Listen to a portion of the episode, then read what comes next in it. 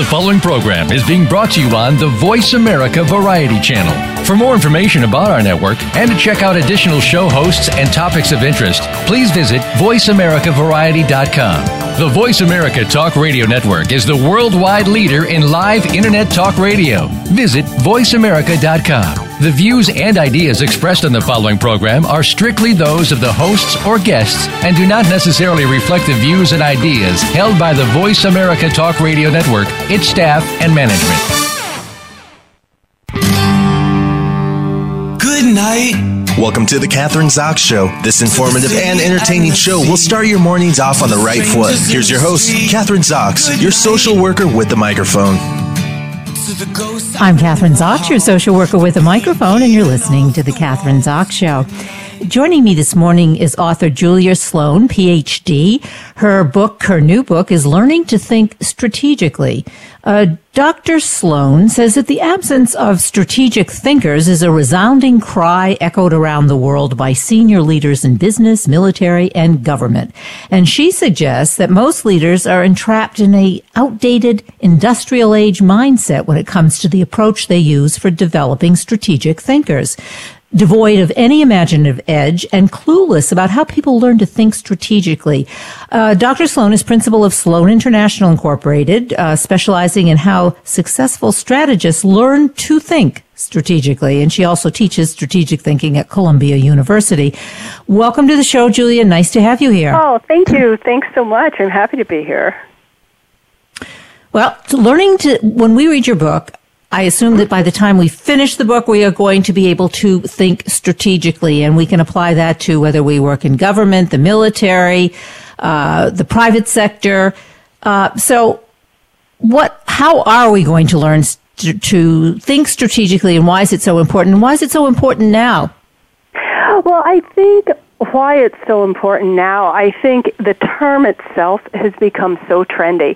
And I think it's become trendy I think it's become very trendy because I think people are intuitively realizing that there has to be more than strategic planning. And I think people are beginning to revisit the notion that the really number one chief responsibility of any leader is to set the direction, to set that strategy. And we realize, I think, we don't know what that means but it's much, much, much more than setting up a plan. And so I think this this term, people are using the term strategic planning, strategic thinking, strategy. They're gobbling it all together and really mixing it up. And I think what we have now is this grossly overused and misused and underdefined term. And so what I have done, you know, as a result of my research is really tease that apart and take a look at three component parts of a strategy. And strategic thinking is the component part that I really do take a look at real carefully.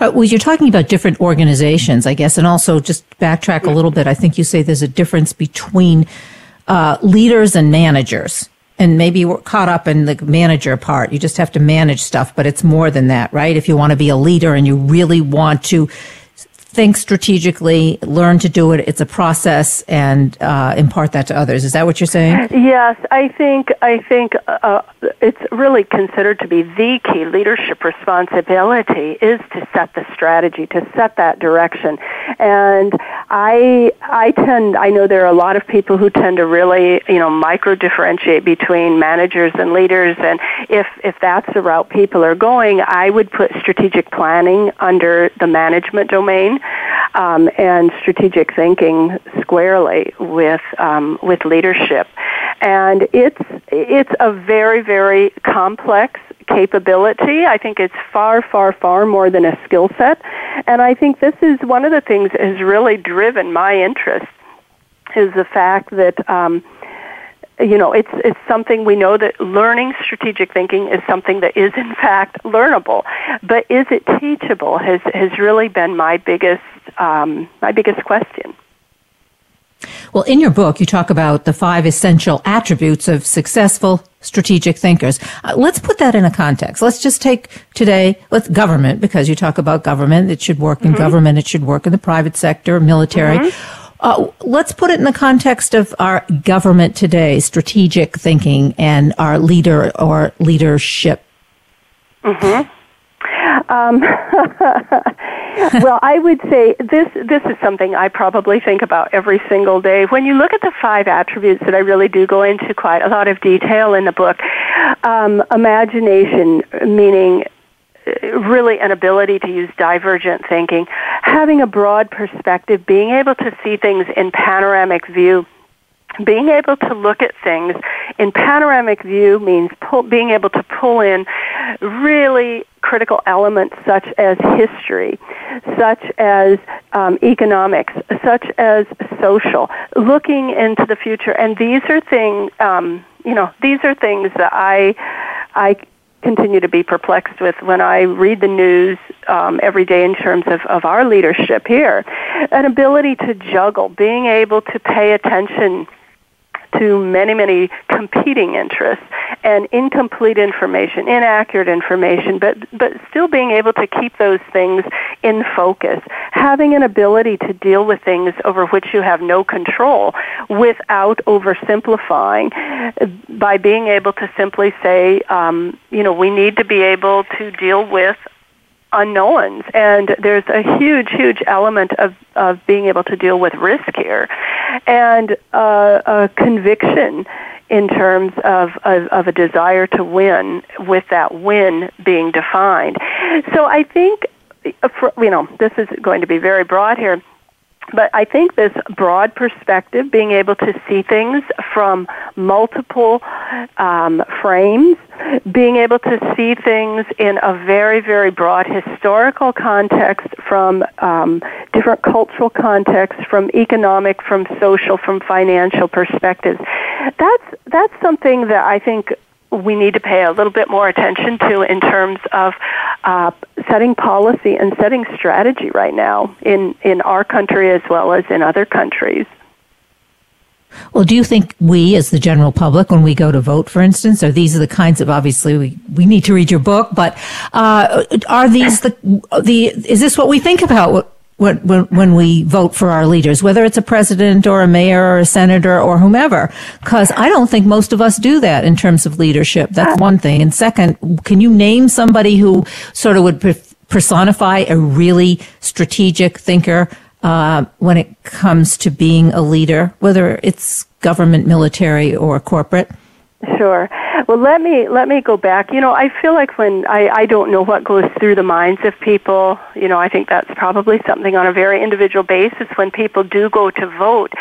But I do think that this whole almost impulsive, reactionary. Um, um, response that we're tending to have more and more of. I don't think that's serving us when it comes to thinking strategically. I think one of the key things that needs to happen, and um, I think there are a lot of places that could could be used to help to teach this is to really help us exercise an ability to really slow down our thought process, to just slow down our thought process so that we can very consciously say, what are the things that are going through my mind right now? What are the things that are missing? What are the things I'm focusing on? Do I have a focus? And what's that um, focus propped up by? What are some of the fundamental assumptions that, that my focus is propped up right now um, by? And I, I don't think some of these things are perhaps going through the minds of, of many people when we vote. Um, in terms of, of real strategic thinkers, people who do tend to demonstrate the five attributes on a, a consistent basis, um, I think I think around the globe there are leaders from every culture and every country who do demonstrate this. I think a lot of them are not in the media eye. The same in corporations. I think um, certainly people who are in the media eye very clearly and very brightly. I would say um, Jeff Bezos is is somebody that I think is an incredible. He may be controversial, but um, I think he's an incredible strategic thinker.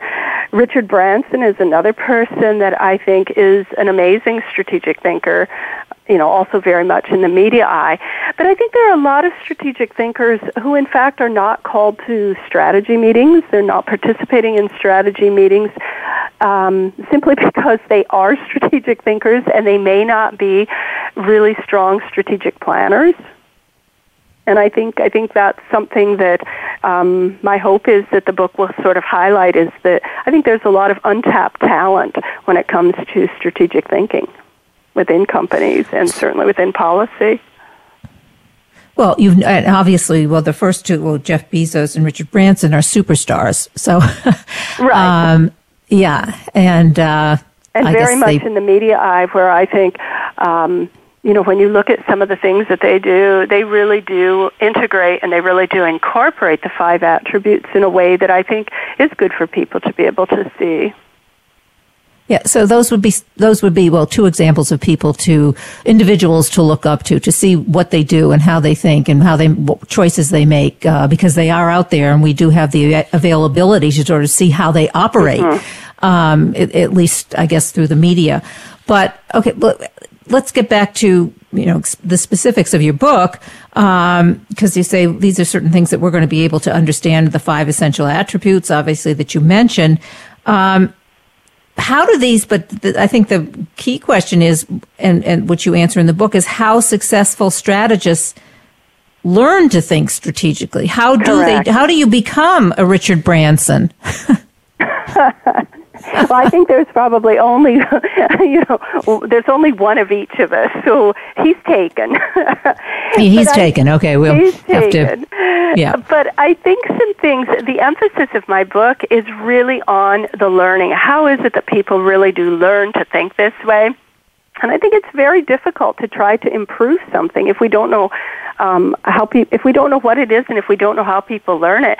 And I think there again because of the pace because of the pace and the complexity of the world in which everybody is trying to make strategy or purports to be making strategy today, I think that gets in our way. Um, so I think some of the things that I really focus on the on the book, and and this comes from uh, my research is the fact that strategic thinking is so not what people think it is. Strategic thinking is a very informal process that's based on and really focuses on the problem rather than the solution. So I think this is sort of the first the first uh, tripping stone, if you will, um, when people are just galloping along, solution, solution, solution, is to say, wait a minute, have we really focused and have we really defined our problem? Many, many times, things that we call a strategic problem, in fact, are not strategic at all. They're just a problem that needs a, a solution. But I think when we're looking at the complex world in which we're operating, we need to slow down and begin to use complex thinking processes in order to be able to address complex problems. And this is something that I think you know there's uh, I, th- I think the problem itself is supported and this may be a little bit controversial but I think the problem itself is supported um, by our education system, which is so focused on solutions and results, and everything that matters needs to be measured. And I think we have to step back in education and as as educators to say, are there things and what are those things that may bring tremendous value but are not necessarily measurable? And so I you know, this is this is a large leap for some I think engagement and involvement in the arts is probably whatever that may be. I think is is just an incredibly valuable way to teach some of the complex thinking capabilities that are required for strategic thinkers. And I think sometimes that's um, pushed aside a little bit by our education system. I would agree with you. I do think, though, I think one of the issues too is there's always seems to be in eh, most institutions that I deal with on a daily basis, there's sort of this immediacy, this yes. to solve a problem, and it has to happen now. And we have a, a, budget and we have time frames and we have to do it now. So even though the problem, as you describe it, may be very complex, we sort of wind up, as you say, with these kind of simplistic answers and they don't work. And actually, what is the, exactly. da- let's give, I always like to give examples. What are we talking, just give us some examples of how what I just mentioned and also what you said just previously that if you do take time and you, and, and, and define the problem because it may be very complex. Mm-hmm. Uh, what, what's the outcome? Because you get different outcomes. Yeah, you you definitely do, and I think what we tend to do is we'll tend to look at a at a problem that in fact is very very complex, and um, we tend to go to something that we know, something that we know that we can solve right now because that tends to satisfy the criteria in terms of how much is it going to cost and how long is this going to take. Um, but a lot of times in doing that with in, in doing that we only at best solve a part of the problem. And usually that part of the problem is what we solve in a way that is habitual. So strategic thinking helps us to break down first of all to push what i call push the pause button. Just push the pause button and step back and say you know how have we how have we looked at this problem and how are we defining the problem? According to whose frames is a good start point and a lot of that is we tend, when we can identify that, we tend to see, we tend to solve problems in the same way all the time, regardless of the nature of the problem. And I think this is, this is something that I see um, a lot of, not all, but a lot of younger people are, are doing so beautifully, are just doing so well that they are looking at problems very differently. And they are willing to get their hands dirty and they are willing to rip it it apart and to look at, at some of the causes in, in ver- with very, very different frames and through very different. okay, so give lens. us an example of that. The young people, for instance, doing it in a very different way and getting I, better results. I think, I think with technology, I think, again, if we go, if we just go right back to Amazon, you know, taking a look at um, grocery distribution, for example, for elderly people. Um, you know, the solution has been to get volunteers from communities to produce meals and to deliver the meals. And for many, many years, we've kind of just worked on the assumption that that's the most efficient and that's the most effective way. Yet when we look at the numbers of elderly people, particularly in rural areas, who are not being served by that approach, this is where, you know, I think a lot of young people are taking a look at technology and say, gosh, okay, so we've got this underserved population, for example, of elderly people in rural areas. How could technology be integrated into that solution? And there's no known solution yet, but there are certainly a lot of just incredible, amazing experiences with um, with robots and with other sorts of technology delivery systems. I think are, are I, I think it's great that there's that experimentation. That's a good example. Um, um, yeah, especially since, uh, well, you're absolutely, like, obviously right on target. Amazon just took over uh, Whole Foods, for instance. That's right. Um, and you see the same thing in terms of, you know, uprooting um, and disrupting all sorts of industries. Medical care is another. It was unthinkable, you know, the whole idea of, um, you know, call a doc and and um, you know, getting responses, having immediate deliveries, um, being able to actually do surgeries from afar. There's just an awfully lot of disruptive um, technologies that I think are just so just exemplary of what's needed for strategic thinking and that really apply strategic thinking to situations. And so I know there's a lot of criticism but I of um, you know, a startup mindset, but I think there is something to be said in terms of looking at it from a strategic thinking perspective. Well, now we have the technology. So we maybe 20 years ago we didn't have the technology even to be able to do that, right? Right. I mean, yeah, so that makes a difference. And I think it's Um, really made a difference in terms of impact on our thinking. I think some of, I, I outline this in, in my book, some of the types of thinking that are really useful for strategic thinking are things that are simply not taught in formal education systems, such as, you know, the emphasis on divergent thinking. Um, abstract thinking, everything we try to make concrete, concrete, concrete. And that's great that's great for strategic planning, but it doesn't do much in terms of teaching conceptual thinking, pattern recognition, which is necessary for strategic thinking. The whole idea of um, the use of metaphor metaphor again tends to teach conceptual thinking abstract thinking divergent thinking so well. But we tend not to teach that. People think it's it's a frivolous way of talking. Actually it's not. It's a very sophisticated way of thinking. Um, the the use of any type of critical reflective thinking is something that's drawing attention, but it's not yet really incorporated in in formal education to the degree that I think it needs to be.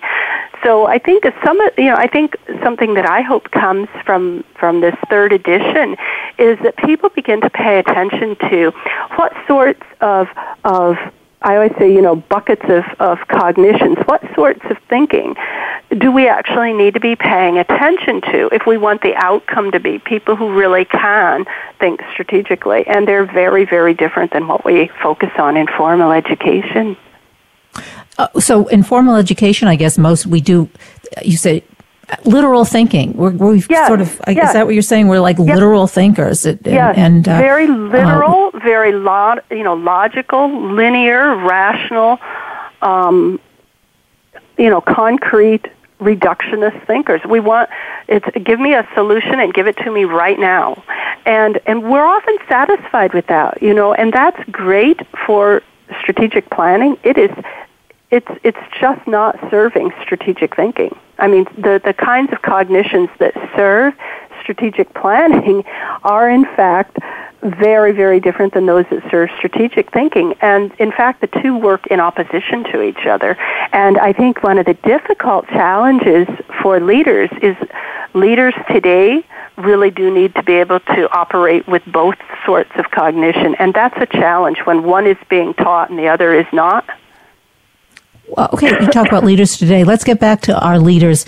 I'm getting back to the uh, government, uh, to our leaders who are running our country. How, uh, because I think that they are literal thinkers, and, and it sort of goes on both sides of the aisle, and and yeah. uh, you know all the way up and down the yeah. aisle. Um, so, what is it a cultural thing? Is it, you know have we? Is this something that you know? Is there a cultural problem that that's emerged that's we don't have these strategic thinkers and um, I, I think I think um, I, I think part of it is historical. I think part of it is historical that during the Industrial Revolution, um, the whole underlying philosophy of technical rationality, which focused on um, rational thinking and linear, logical, excuse me, rational thinking, that sort of thinking really became um, supreme during the Industrial Revolution, and it's something that has, I think, served the well, world very, very well. It has really impacted uh, curriculum development. It's really impacted structure within corporate culture, structure within government institutions. It's, it's just influenced everything in terms of this very linear, rational, convergent reductionist concrete thinking mode, very outcome driven. And I think that is something to be celebrated. I think it's terribly, terribly important. But I think the world has changed a lot since then, and we don't want to lose that. I think what we have to do is add on to that to say things have become, for a lot of reasons, things have become much more complex. And the uh, degree of uncertainty and unknowns and, and all the risk that comes with that is just, it's just very, very, very powerful right now globally. And I think we're not prepared for that. Thinking wise, we're still trying to use the type of thinking that doesn't fit the environment.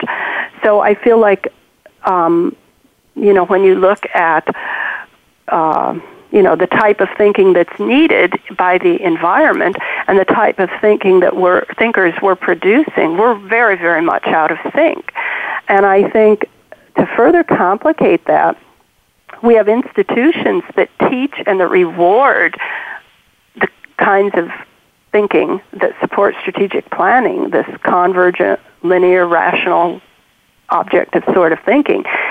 But the type of thinking that supports strategic thinking happens largely informally.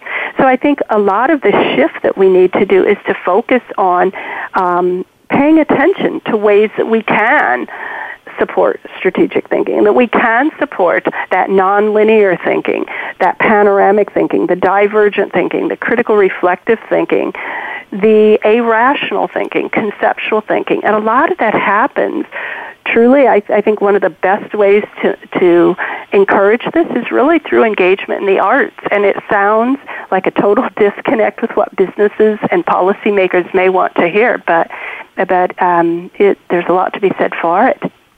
Yeah, I would, and it's sort of the I don't know if it's really left brain, right brain, but it's developing another part of our our brain, I guess, and much, and, much um, more fully, much more, fully much fully. more fully. You know, I think the key is though that you mentioned the complexity of things now and globalization, and that's changed mm-hmm. everything. Mm-hmm. Just like the turn of the century, you know, with the industrial revolution. Um, it absolutely but, has. And I think technology, that combination of technology and globalization that, you know, there's a lot of banter about, there's so much talk about, but I think it's crept up on us very gradually and very slowly. And I think we're, we're beginning to intuit the, um, the disconnect. I think we're really beginning to intuit that and, and hopefully beginning to unfold some approaches to strengthening this. Um, as as people become aware of this. And I think I think some of the manifestations of this are, for example, the mindfulness. You know, the movement around mindfulness. Um, you know m- what people are calling mindfulness. I mean, that's been around since there have been human beings. But I think people are beginning to pull those concepts together to say, what's the application to the complexity of the world that we live in right now? I think the revisitation of um, um, what people have called uh, spirituality is also in, in line with this as well. People are beginning to say, what else? What we're, what we've gotten hooked on and what we've gotten, uh, what we've habitualized, it's not serving us. What else is out there? Yeah, I think that's very true. Uh, we have, uh, well, we have a couple minutes left, but I think because this whole idea of mindfulness and spirituality, it, you know, 20 years ago, it was, you know, uh, touchy feely kinds of things, yeah. but we're beginning to realize that's not true. Mainstream, even physicians, uh, healthcare facilities are all incorporating that into yeah. their uh, medical care. Yeah, as well as you say, corporations and stuff. So, um, I just want to be sure that we have the website that we can go to or websites to go to to get more information about your book and about what we've been talking about today. So if you can give us, sure, uh, give sure. us that. My, yeah. Um, my website is www.sloaninternationalconsulting.com, and we do conduct learning labs on learning to think strategically that are tons and tons of fun and do result in um, changed mindsets. And the name of my book is Learning to Think Strategically, and that's exactly the emphasis of it. Great. Thank you so much for being on the show today. Um, I did learn just a little bit more about learning to think strategically, but as I say, people have to go out and get the book. Uh, Dr. Julia Sloan, thanks for being here. Thank you so much, Kathryn. I'm Kathryn Zox, your social worker with a microphone, and you're listening to The Kathryn Zox Show.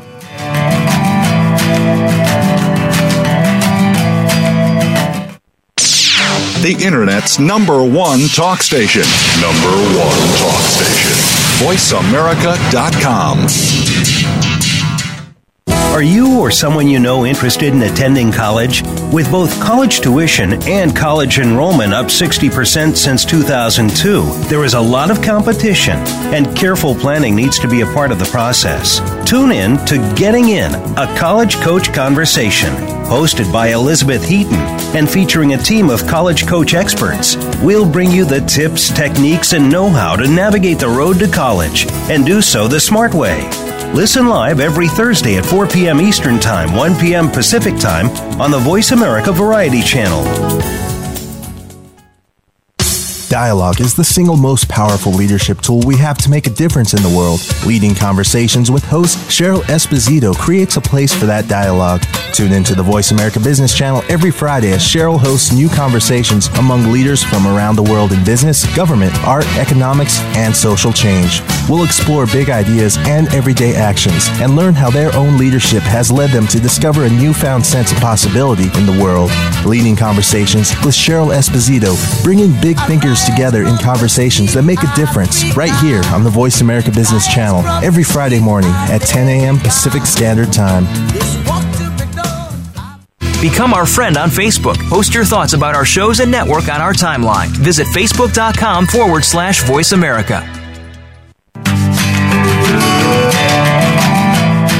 You're listening to The Kathryn Zox Show. If you would like to join our conversation this morning, call now. The toll free number is 866 472 5788. That number again is 866 472 5788.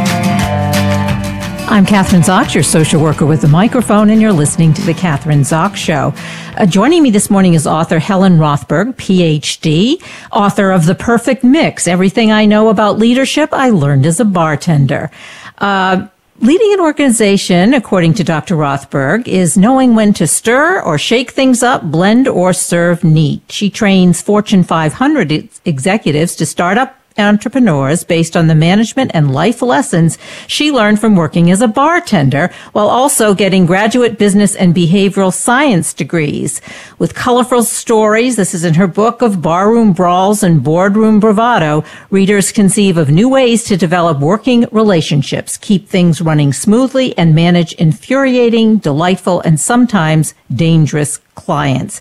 Uh, Dr. Rothberg is a professor of strategy at Marist College in uh, New York and uh, still makes a mean cocktail. Welcome to the show. Nice to have you here. Thank you so much. I'm delighted to join.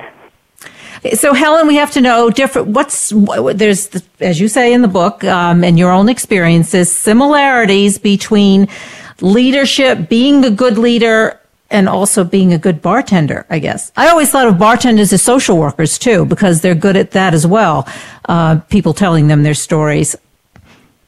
You're absolutely correct about all the above. Um, being a bartender is part having the content knowledge, right? So part knowing how to mix a drink. It's part knowing how to manage a business, especially if you worked in the kind of bars that I did, which also the bartender is helping to manage how quickly a dining room runs. Um, it's part social worker, absolutely, because you do listen a lot to people and you also try to help create relationships and community at the bar by introducing patrons to each other. Um, so I, I actually say in the book it's part psychologist, but social worker is probably even the better view of that. Um, and it's also part leader in that you have to be able to read a situation really, really well. You have to be able to diagnose what's called for and act quickly.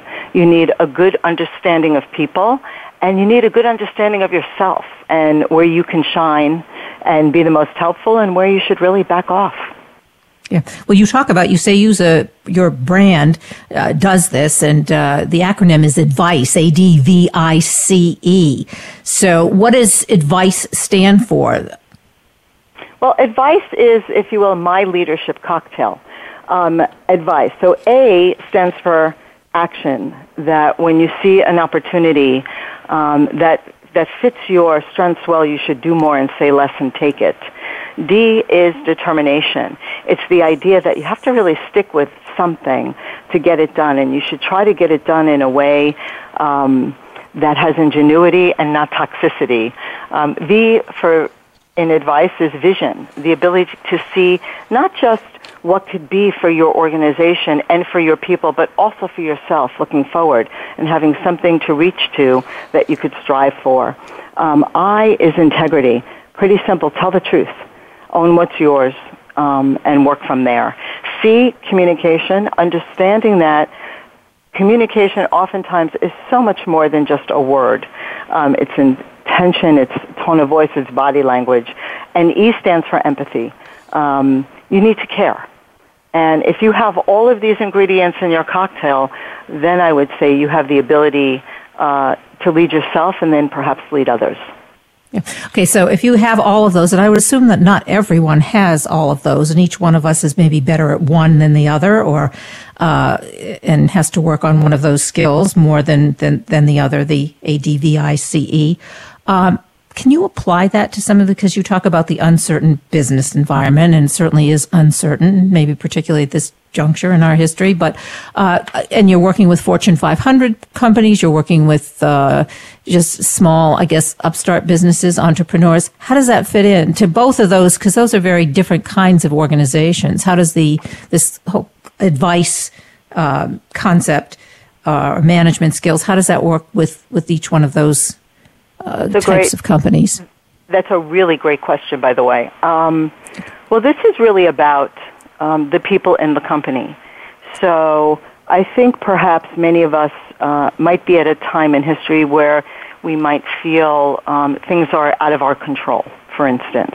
So action would say, maybe you can't change everything, but there's something that you can do that will make you better in the way you're interacting with whatever you're dealing with. So as far as being inside corporations, it's, you know, employees are smart people, many of them, creative people, and yes, they have a myriad of skills, but if, if they come from the place that they're best and they put that to use, then they can start making their company, their lives, their community, their their small group that they work with better for all. Determination is is really about seeing th- things through, and to do that vision, you have to know what you're trying to do. And I sometimes find, believe it or not, in the bigger companies, vision is is what might get lost. There might be a slogan of vision that came out of their strategic plan, and and maybe it's on everybody's paperweight, but it's really about how do you live that you know, when you have to make choices about how to behave, how do you choose which way to behave? And smaller companies, especially the entrepreneurial ones, while well, while challenging to work with because of other reasons, um, they have a really good flavor of that because they're hungry and they they know why they're creating the organization they're working for. Um, integrity is hard. You know, people get lost in any size organization. Um, and get afraid sometimes to tell the truth or tell what they see, or if they make a mistake, to own that it's theirs. They're afraid they're they're going to get fired or passed over for promotion or shunned by their coworkers. But what I've discovered in my work in organizations is that if you tell the truth and you own what you have not done right, but then figure out how to do it better next time and do it right the next time, people actually have some respect for that. It could be much more forgiving uh, communication. I want to stick with. I, just, I want to not. Let's stick with sure. integrity for a minute because that seems to be a real issue today yes. in terms of individuals, groups, corporations, whatever it is. I think we've sort of morphed into the society where integrity has kind of just gone down. People just make up stories uh, um, yep. to, to, to, fit the situation, whatever it is. Um, and, and that that's a real issue. That's a real cultural issue, I guess. Um, and I, am not sure why, uh, but it's and we forgive people and excuse people and allow them to get away with lies and not half truths or not truths, no matter what sort of venue they're in. Um, let's talk about that because it seems sure. to me if you can't start with the truth, then you can't do the other, the uh, the rest of it, right? The I, I agree with you. Yeah, I agree. I, I think I think there's a lot of uh, uh this is it's a culture of fear. And I think when people are afraid, um, they try to think about the best way to survive, which is a lot different than thriving. And I think that we're in a hypersensitive time, for lack of better language, and some people are afraid to call others out because then they think it makes themselves um, the target instead of the other.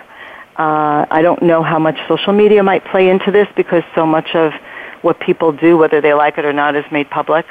Um, but what I have seen is sometimes it takes, uh, it's going to sound very cliche, but I've seen it, a person who says, I'm not going to go along with that, and if it means you're going to fire me, um, that's what it's going to mean. Now, that takes a lot of courage if you think about it, because when you have a mortgage to pay and student loans to pay, and maybe you're, you're taking care of an elder parent or putting a child through school, thinking about losing a job for your principles is very hard. But if you think about the long-term costs of that, of not doing that, of having to live with yourself, um, knowing that you're not living in a place that's really honest about you, I think there are long-term implications, not just for how good you might or might not work, but also how you feel about yourself.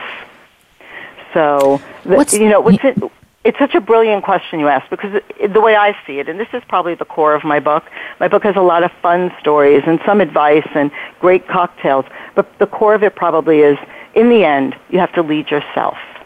And until you lead yourself, you can't lead others. And to lead yourself, you have to take that deep look, and that's hard.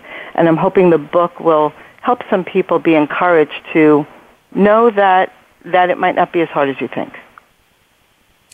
What about, can you give us an example like of what maybe the worst kind of actual situation you've encountered, um, which has to do with with integrity within a business.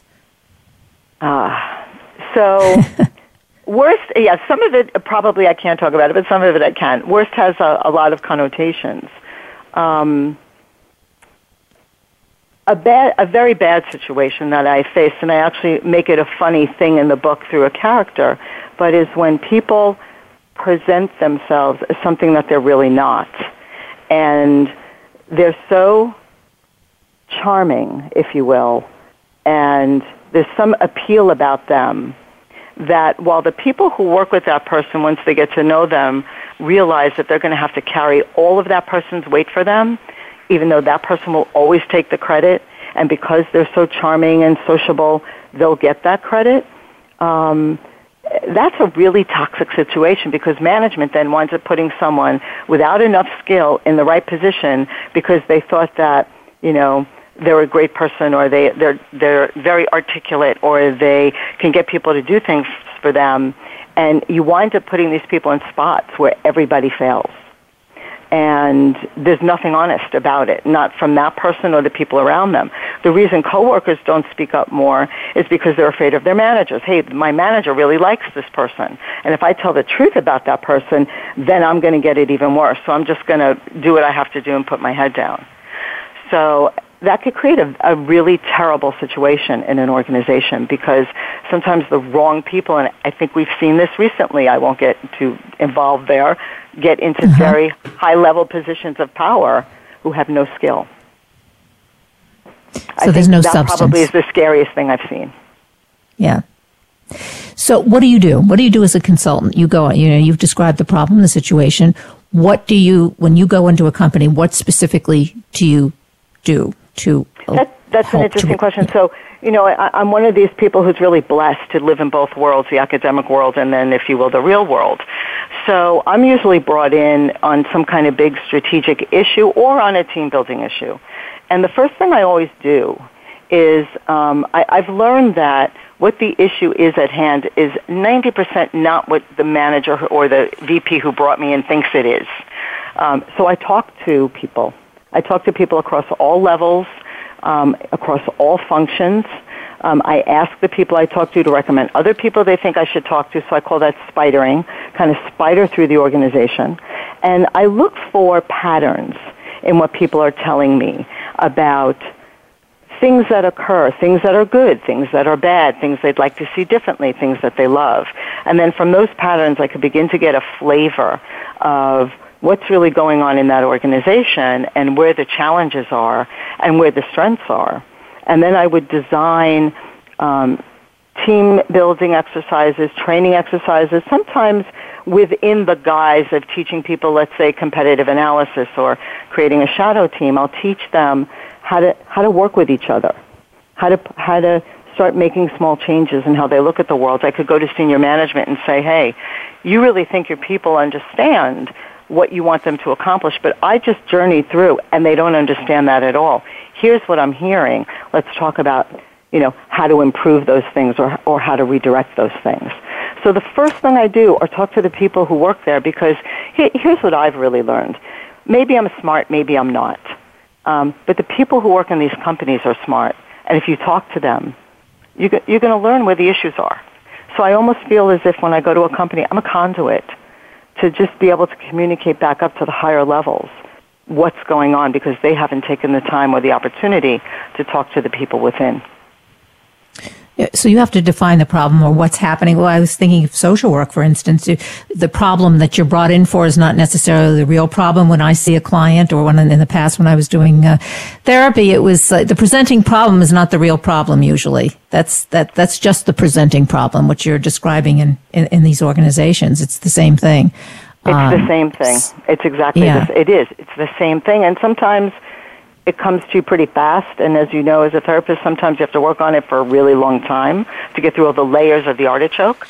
Um, but but you can find it if you're patient, if you walk in there without any judgment, if you don't believe what senior management tells you 100%, um, and and talk and listen. Uh, there's so much to be learned from that. And I will tell you. Um, I've worked with, with some companies who really have listened and have made some changes, and I've worked with some companies who will say to me, that's not what we brought you here for, right? And then they have to choose maybe to work with someone else, or, you know, I, or that's how that works. You know, you can't, you can't fix what they think is wrong if it's not what's wrong. What would you say the characteristics of the senior management who are willing to listen to you? You know, they've brought you in, um, and you start sort of honing in on the truth or what's happening within the company and why why you know work isn't getting done. Um, are there any specific kinds of senior management that you see that work better than others? Uh, there is actually. It's a great another great question. Um, they have to have kind of both parts of their brain engaged, right? They have to really understand the core of how the business works and how the industry works. And even though that might sound, but of course the senior manager is going to know that, that's not really so. You know, sometimes people um, become very successful in a certain area and then they don't know how to think outside that area anymore. So they have to really understand that dynamic. And they have to also care, literally care about the people who work for them. They have to recognize that the most important asset of their company is the, the human intellectual capital that resides within it. Some people are really important because of what they know, and some people are really important because how they really help others do what they need to do. So I found the best leaders really have both of those kinds of thinking engaged. They're, they're willing to make those tough decisions. They see the environment for what it really is, not what they want it to be or not historically what it's been, and they care about the people who work for them. They understand that the business is more than the quarterly report to Wall Street at the end of the day. It's people's lives and their families' lives. And they have that holistic perspective. And while that might not be the majority of people I run into, there are a lot of them, and, and I'm happy to tell you some of them do very good work with their people. Are there any particular industries that do better than others? Mm, honestly, no. It's really about the company within the industry. It's really about the people who are being brought in to manage and lead, which I think both those are two different, very different things. It it comes from a company telling the truth to an employee who's going to join them about what that work really is, what their job really is, what life is really like there. It, it really comes from the, if you will, personality of an organization more than it does from an industry. Now you've been in the business a long time, and as you say, you've been you've had the opportunity. You teach, also you're in the business community, so you've had both. Over the past, let's say, 10, 15 years, what are the changes that you've seen in these companies in terms of of of how they're able to well how senior men how people are able to function as good leaders and um, is it getting worse or is it getting better or uh, you know what's happening let's say in uh, fortune 500 companies?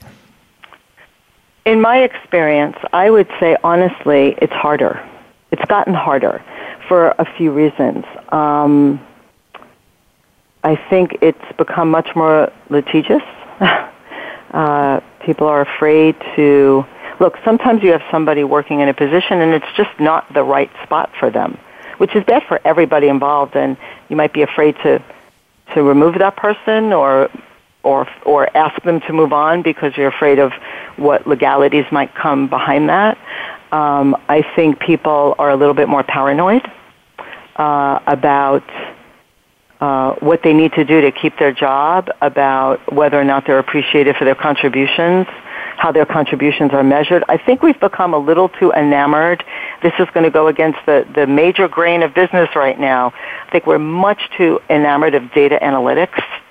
Um, data analytics is a fancy term which really means statistics on big databases. Um, it, it's helping companies make mid, maybe better operational decisions or day-to-day tactical decisions, but it's not a way to measure people. It's not a way to measure progress. It's just a way to measure about how something is working in a moment in time. And when you try to figure out how to measure all of what a person produces through a statistic or a metric or a key performance indicator, I think you lose a lot about what people bring to organizations that can't be measured. How do you measure the contribution of, let's say, one colleague who's really, really good at helping others get over the anxiety of the deadline on a project. How do you measure that? You can't measure that, but the fact is that kind of person is making sure the whole team is doing well. So I think there's a little bit too much reliance on, on being able to quantify everything. Um, I think there's a lot of fear about the economy and understanding which way it may or may not go. Um, most people do believe that you know the stock market is really not a predictor of much. It's more of an emotional indicator, and uh, it fluctuates a lot. People are waiting for the bubble to pop on in some industries, so everyone's very cautious. And what makes people cautious um, I also think to be, I, I don't want to get political because in my book I say you never talk about sex, politics, and religion. Um, well, you can do that. Talk about, you only talk about sports, right? But I think what the election did, just from a sociological perspective, is it divided a lot of people, almost like a Friday night lights in a football game in a small town. So it's created tensions. Um, that might not have existed before, and it, it's just become a little stickier of a place to tiptoe through. And kind of how I've been approaching that as I work really hard to find is there anything that could be the least common denominator, a common something that we could create a small win around to help people realize once again you can take a risk. You can think very differently about the world, but still work well together and move things along that way. Yeah. Well, I think that's that's key. What uh, the point you just made about we've become very. Uh, I mean, it's obvious that we are divided, and we're a divided country. It seems on everything. Um, so where is that going to? And is how? So, given what we've been talking about, uh, how do we? Is there any hope in terms of being able to be united on any issues? Um, I, I believe there is actually, and it's going to come from maybe a place nobody's looking. And I will um, admit my bias right now. Um, I have the luxury. I mean, it's hard work, but I have the luxury of being a college professor. So I work with hope every semester. I work with young people who have hope in their eyes and believe the world could be a better place. And they are different than we are, and maybe they should be, yeah. And they're they're entering the world of work. At least what I see in my students, with a perspective of yes, we need to make a living, and yes, we need to pay our student loans. But you know what? We want to we want to get married when we're ready, and we want to know our families. We want to know our children. We want to be connected to our coworkers. We want to work in organizations that we believe in, that that does good work, that we believe in the product, that treat people the right way. So the unity might come slowly and from an unlikely place, but but I do feel two things. One, our young people are more attentive than maybe a couple generations before them to things that they need to be attentive to. And I also think sometimes when things get so anxious, if you will, and paranoid to almost the point of crashing, sometimes it needs to be a phoenix and it, it might force people to look at, wow, this really isn't working. How do we do this a little differently? And then might, we might start to see pockets of that over time. Well, I'm glad I asked I, that I am question. a cautious optimist. You could tell, right? I'm a well, cautiously optimistic person. Uh, it's a great way to end the show because it is cautiously optimistic. I think that is the key word. Um, that's a good. That's a good way of putting it. Um, we're talking to Helen Rothenberg, PhD, um, and her new book is The Perfect Mix. Everything I know about leadership I learned as a bartender. So great book. Uh, tell us website we can go to to learn more about you, the book. Uh, I assume we can buy it on Amazon bookstores everywhere. Absolutely. Um, HelenRothberg.com is my website. Actually, just launched with the book yesterday. Um, I'm being the book is available in in many uh, all the online uh, opportunities as well as a lot of independent bookstores. And um, there's an opportunity there to reach out to me as well. Great. It was really a pleasure to talk to you today. Thanks pleasure so much for being on the show. Well. And yeah. thank you for the opportunity. Great. I'm Great, Kathryn Zox, your social worker with a microphone, and you're listening to The Kathryn Zox Show. We hope you have enjoyed today's episode of The Kathryn Zox Show. You can listen live every Thursday morning at 7 a.m. Pacific Time on the Voice America channel. Want to know more about Kathryn? Visit her website at www.kathrynzox.com. Be sure to join us next week for more interviews and great conversations with Kathryn Zox.